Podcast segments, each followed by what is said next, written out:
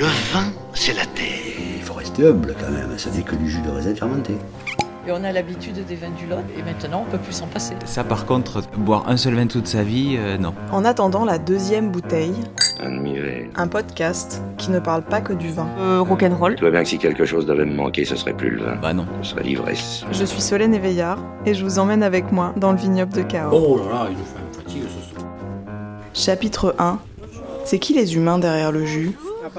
Moi, c'est Nicolas Fournier, je suis vice-président de Vinovali. Je suis en charge de la cave de Côte-d'Olt côté vigneron. Elodie Marsoni, responsable de site et œnologue pour la cave des Côtes d'Olt. C'est quoi responsable de site? Donc en fait, euh, ben, on, a, on a un site ici avec des bâtiments, des équipes de salariés, euh, des produits à gérer, etc. Donc moi, je m'occupe de toute la partie euh, gestion administrative, investissement, euh, gestion du personnel, euh, voilà, tout ça. Moi, je voulais vous demander déjà, est-ce que vous savez l'histoire de la coopération et est-ce que vous avez envie de la raconter? Bah oui, un peu. euh, Côte-d'Olt a, a démarré donc en 1947 et en fait, je pense que c'est euh, suite à la grande tragédie de la guerre, ben, en fait, les vignerons ont voulu euh, se, se réunir pour essayer de travailler euh, en commun et euh, mutualiser surtout le, le commerce. C'est l'évolution de l'agriculture. hein, euh, euh, 47 coopératives, il y a le CUMA, il y a, il y a tout un tas de, de- de structures qui se sont montées, les banques. euh, en fait, il y avait tout à construire. Donc, ils ont tout construit hein, jusqu'à pour en arriver aujourd'hui. Alors, évidemment, ça, on a perdu la main sur pas mal de structures quand même hein, depuis. Mais bon, euh, il reste quelques vestiges. On a la chance qu'il y ait des vignerons encore qui ont, qui ont cette mentalité-là, justement, euh, l'esprit collectif, coopérateur ou indépendant, parce qu'on peut être vigneron indépendant et être très collectif. Vinovali a été créé en 2006. Euh, et en fait, ça a été euh, le regroupement de quatre euh, grosses caves coopératives, deux dans le Gaillacois, la cave de Rabastens et la cave de Técou, la cave de Fronton sur l'appellation Fronton, et donc la cave des Côtes d'Olt sur l'appellation Cahors. Et en fait, au départ, l'idée, c'était, mais comme pour la genèse des, des coopératives, en fait, finalement, ça a été le regroupement commercial. Euh, Vous, pour vous, qu'est-ce qui, qu'est-ce qui reste de ça De justement ce regroupement à un moment des années où euh, c'était pas forcément facile, le vignoble ici? Peut-être que l'esprit euh, groupe et coopératif s'est peut-être un peu perdu euh, à un moment donné. Et À quel moment, tu dirais? Moi, je pense que c'est dans les années 2000, il y a eu une très très grosse crise viticole. Euh, et là, ben, en fait, le but c'était que chacun arrive à manger et à s'en sortir. Donc, ben, forcément, quand c'est dans la difficulté, les gens ils essaient de tirer à droite à gauche, euh, voilà. Et, euh, et en fait, là aujourd'hui, moi, j'ai l'impression justement qu'on retrouve les valeurs initiales d'une coopérative où c'est vraiment des liens forts entre les coopérateurs. Donc, on essaie de se serrer les coudes et de trouver des axes de- d'évolution et d'amélioration pour euh, développer encore plus euh, nos produits, nos marchés euh, et valoriser au mieux le travail des coopérateurs. quoi. Ça, t'as l'impression que ça s'est ressoudé à un moment où ça allait mieux Quand la, la boîte, elle tourne bien, les gens Ouais, se ouais, relient? tout à fait, oui. euh, c'est- je pense que ça a donné un nouvel élan, un nouveau souffle. Et du coup, ben voilà, la, la convivialité, les gens avaient peut-être plus de temps à avoir la- l'esprit libre hein, et des choses comme ça. Et là qu'on re-rentre à nouveau dans le dur, ben, du coup, ces liens qui se sont resserrés, ça permet aujourd'hui d'être plus positif et, et peut-être d'être plus armé que ce qui, ce qui avait pu être à l'époque. quoi. Pour toi, personnellement, euh, le côté collectif, qu'est-ce que qu'est-ce que t'en penses et comment tu le vis? Moi, personnellement, j'ai joué pendant longtemps au rugby, euh, 15 ans par là, passé. Euh, moi, le collectif, c'est quelque chose de très important. Les, les valeurs aussi, les valeurs humaines, c'est très très important pour moi. Évidemment, c'est pas la même chose dans une coopérative, mais même si on est euh, collègue de travail, en fait, j'essaye de, de trouver une solution pour que la valeur collective soit, soit hyper importante.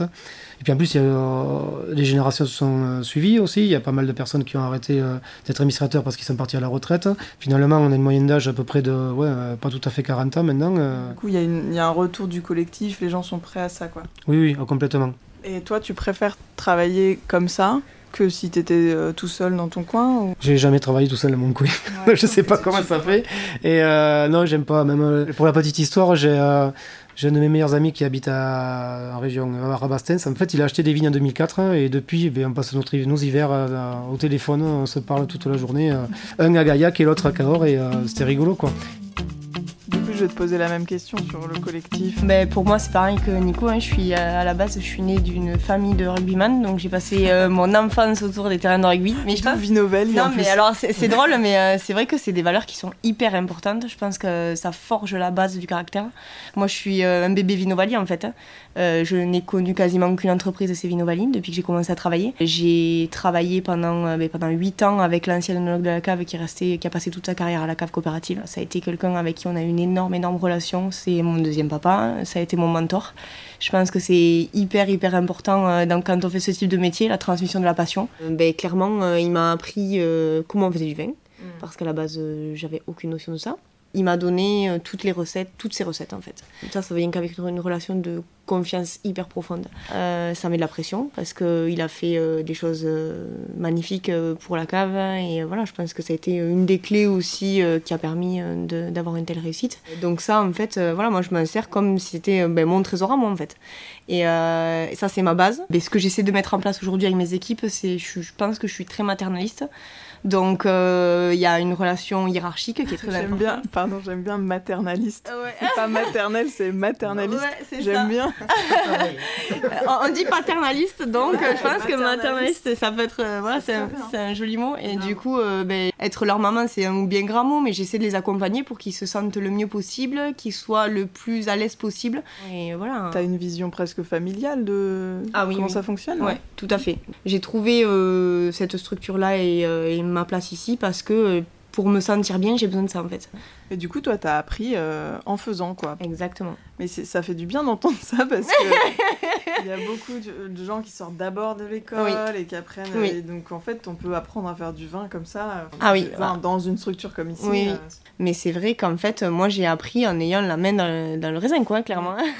Du coup, toi, peut-être qu'un jour, tu devras transmettre aussi pendant 8 ans à quelqu'un. C'est ça. Mais alors, euh, par contre, en fait, on est deux au chez, j'ai mon assistante œnologue. Et c'est vrai qu'en fait, ben, j'ai reformé avec elle le que j'avais avec Hervé.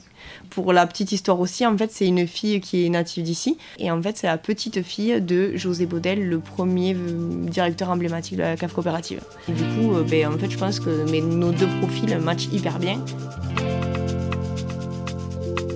En, y réfléchissant, là, en essayant de préparer tout ça, je me disais, la coopération, il faut être forcément un peu humble parce que vous n'êtes jamais sous les projecteurs, en fait. Ouais. C'est- pas du tout la mise en valeur euh, d'une personne individuelle, c'est la mise en valeur euh, ben, d'un groupe. Ben, D'ailleurs, la, devise de Vinoval qui m'a beaucoup plu quand je suis rentrée ici, c'est que le groupe est toujours meilleur que le meilleur du groupe.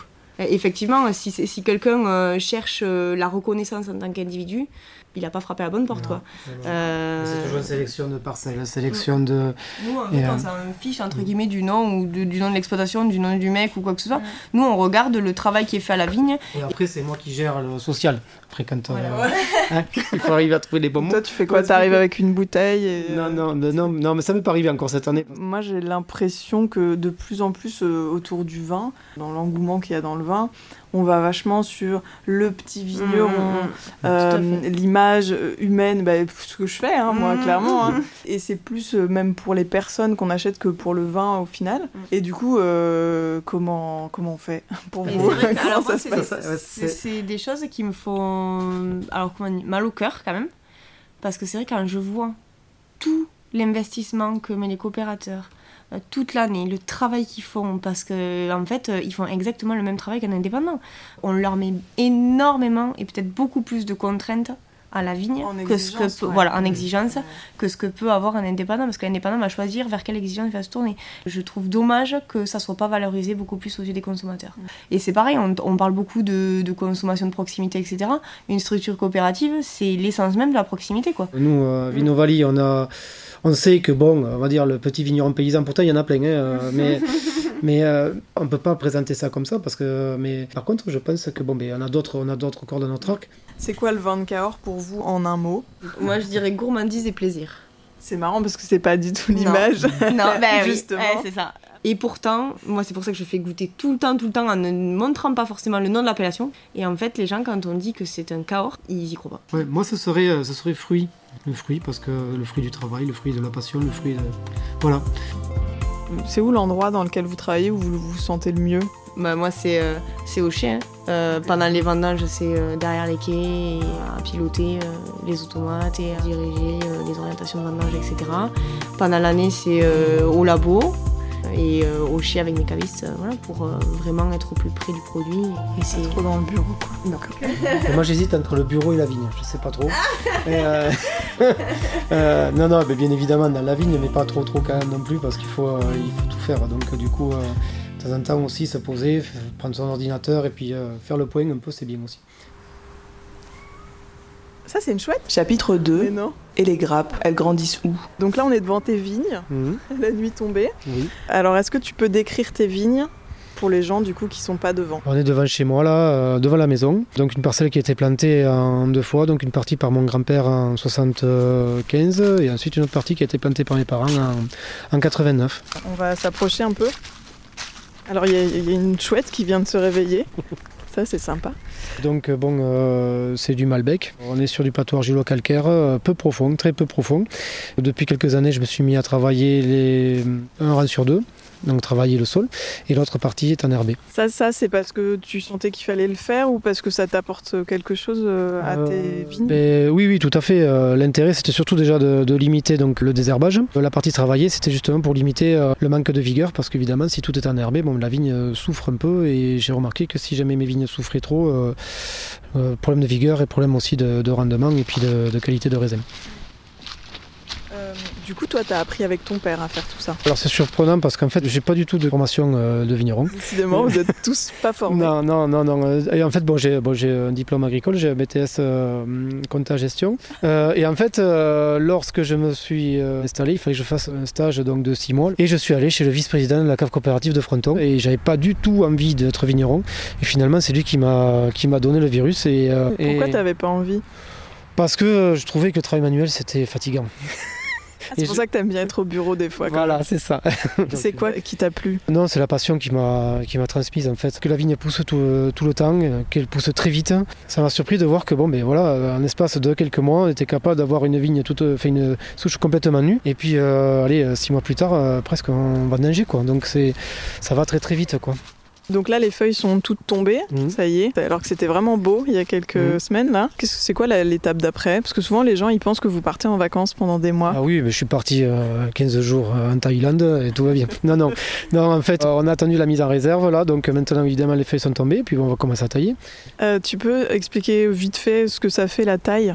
C'est assez simple. La souche en fait bon, a, a poussé, les serments ont poussé. Et en fait, il faut relaisser une flèche euh, sur C'est l'ancien quoi mot. une flèche Ah, une flèche. Donc c'est un sarment qui pousse sur la souche. euh, il faut laisser autour de entre 8 et 10 yeux euh, d'un côté, et puis après de l'autre côté, on laisse un courson euh, qui fait à peu près deux yeux. C'est trop technique. Et ouais, voilà. En quoi ça l'aide? Euh, Ça l'aide à, on va dire, à refaire ses réserves et puis à refaire du raisin. Ça aussi, ça m'a impressionné, c'est que c'est une plante qui est coriace, qui est solide.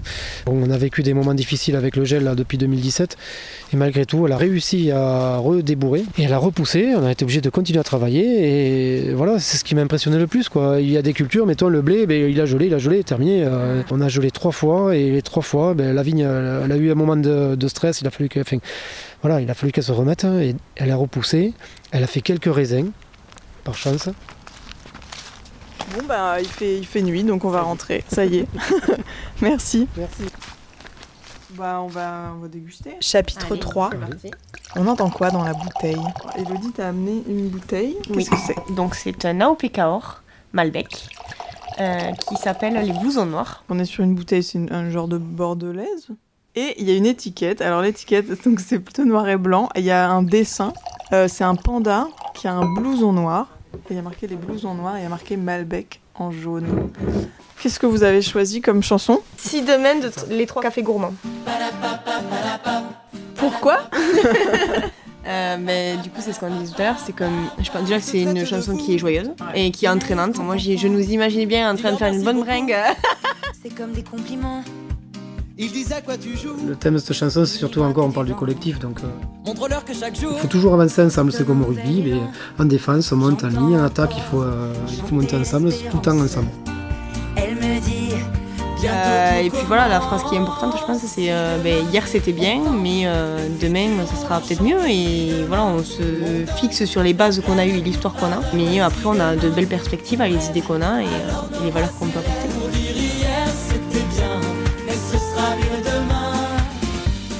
Alors c'est quoi l'histoire de cette cuvée On l'a voulu un peu euh, rock'n'roll, ou du moins un peu atypique, hein, qui permet de faire euh, ben voilà, le lien entre euh, ce qui était fait avant et, euh, et ce qui est plus actuel. Pour l'esprit euh, ben, un petit peu plus jeune, etc., avec le panda, et euh, l'image du blouson noir, euh, voilà, pour un petit peu euh, le côté force et la douceur du panda en fait. Ah ouais, en fait le panda avec le blouson, c'est ce qu'il y a dans la bouteille un peu quoi. Voilà. Ah ouais. Demain c'est maintenant. C'est un assemblage de cuvées euh, traditionnelles. Ça veut dire quoi Ça veut dire que c'est un cuvage euh, de la vendange direct avec euh, fermentation euh, classique, avec une certaine macération en fonction des cuves. Et ensuite, on a, ça c'est pour la première partie de l'assemblage. La deuxième partie, c'est de la vinification thermo flash. Tu peux raconter le thermoflash Alors en fait, la vendange, avant d'être en cuvée, en fait, elle est passée dans un atelier qui permet de chauffer la matière solide. Ça permet de faire ressortir tout le côté variétal. Donc nous, pour le Malbec, c'est le côté euh, fruits rouges, fruits noirs, euh, euh, voilà, tout ce qui est euh, très aromatique. Et du coup, après, on en cuve et on ne fait pas de macération. Voilà, c'est pour vraiment avoir beaucoup de fruits, beaucoup de gourmandise, mais euh, sans de, de sécheresse ou d'astringence ou de rusticité. La planète nous pardonne. Voici demain, on rêve. En fait, la chanson, quand on écoute les paroles, il y a des choses euh, qui sont fortes. Après, il y a des choses plus légères et plus douces. Et en fait, j'ai trouvé que ça ressemblait bien à cet assemblage-là. C'est qui a choisi C'est toi, Elodie. Une, euh, une Pas semblant du collectif. Aïe, aïe, aïe, ils sont forts.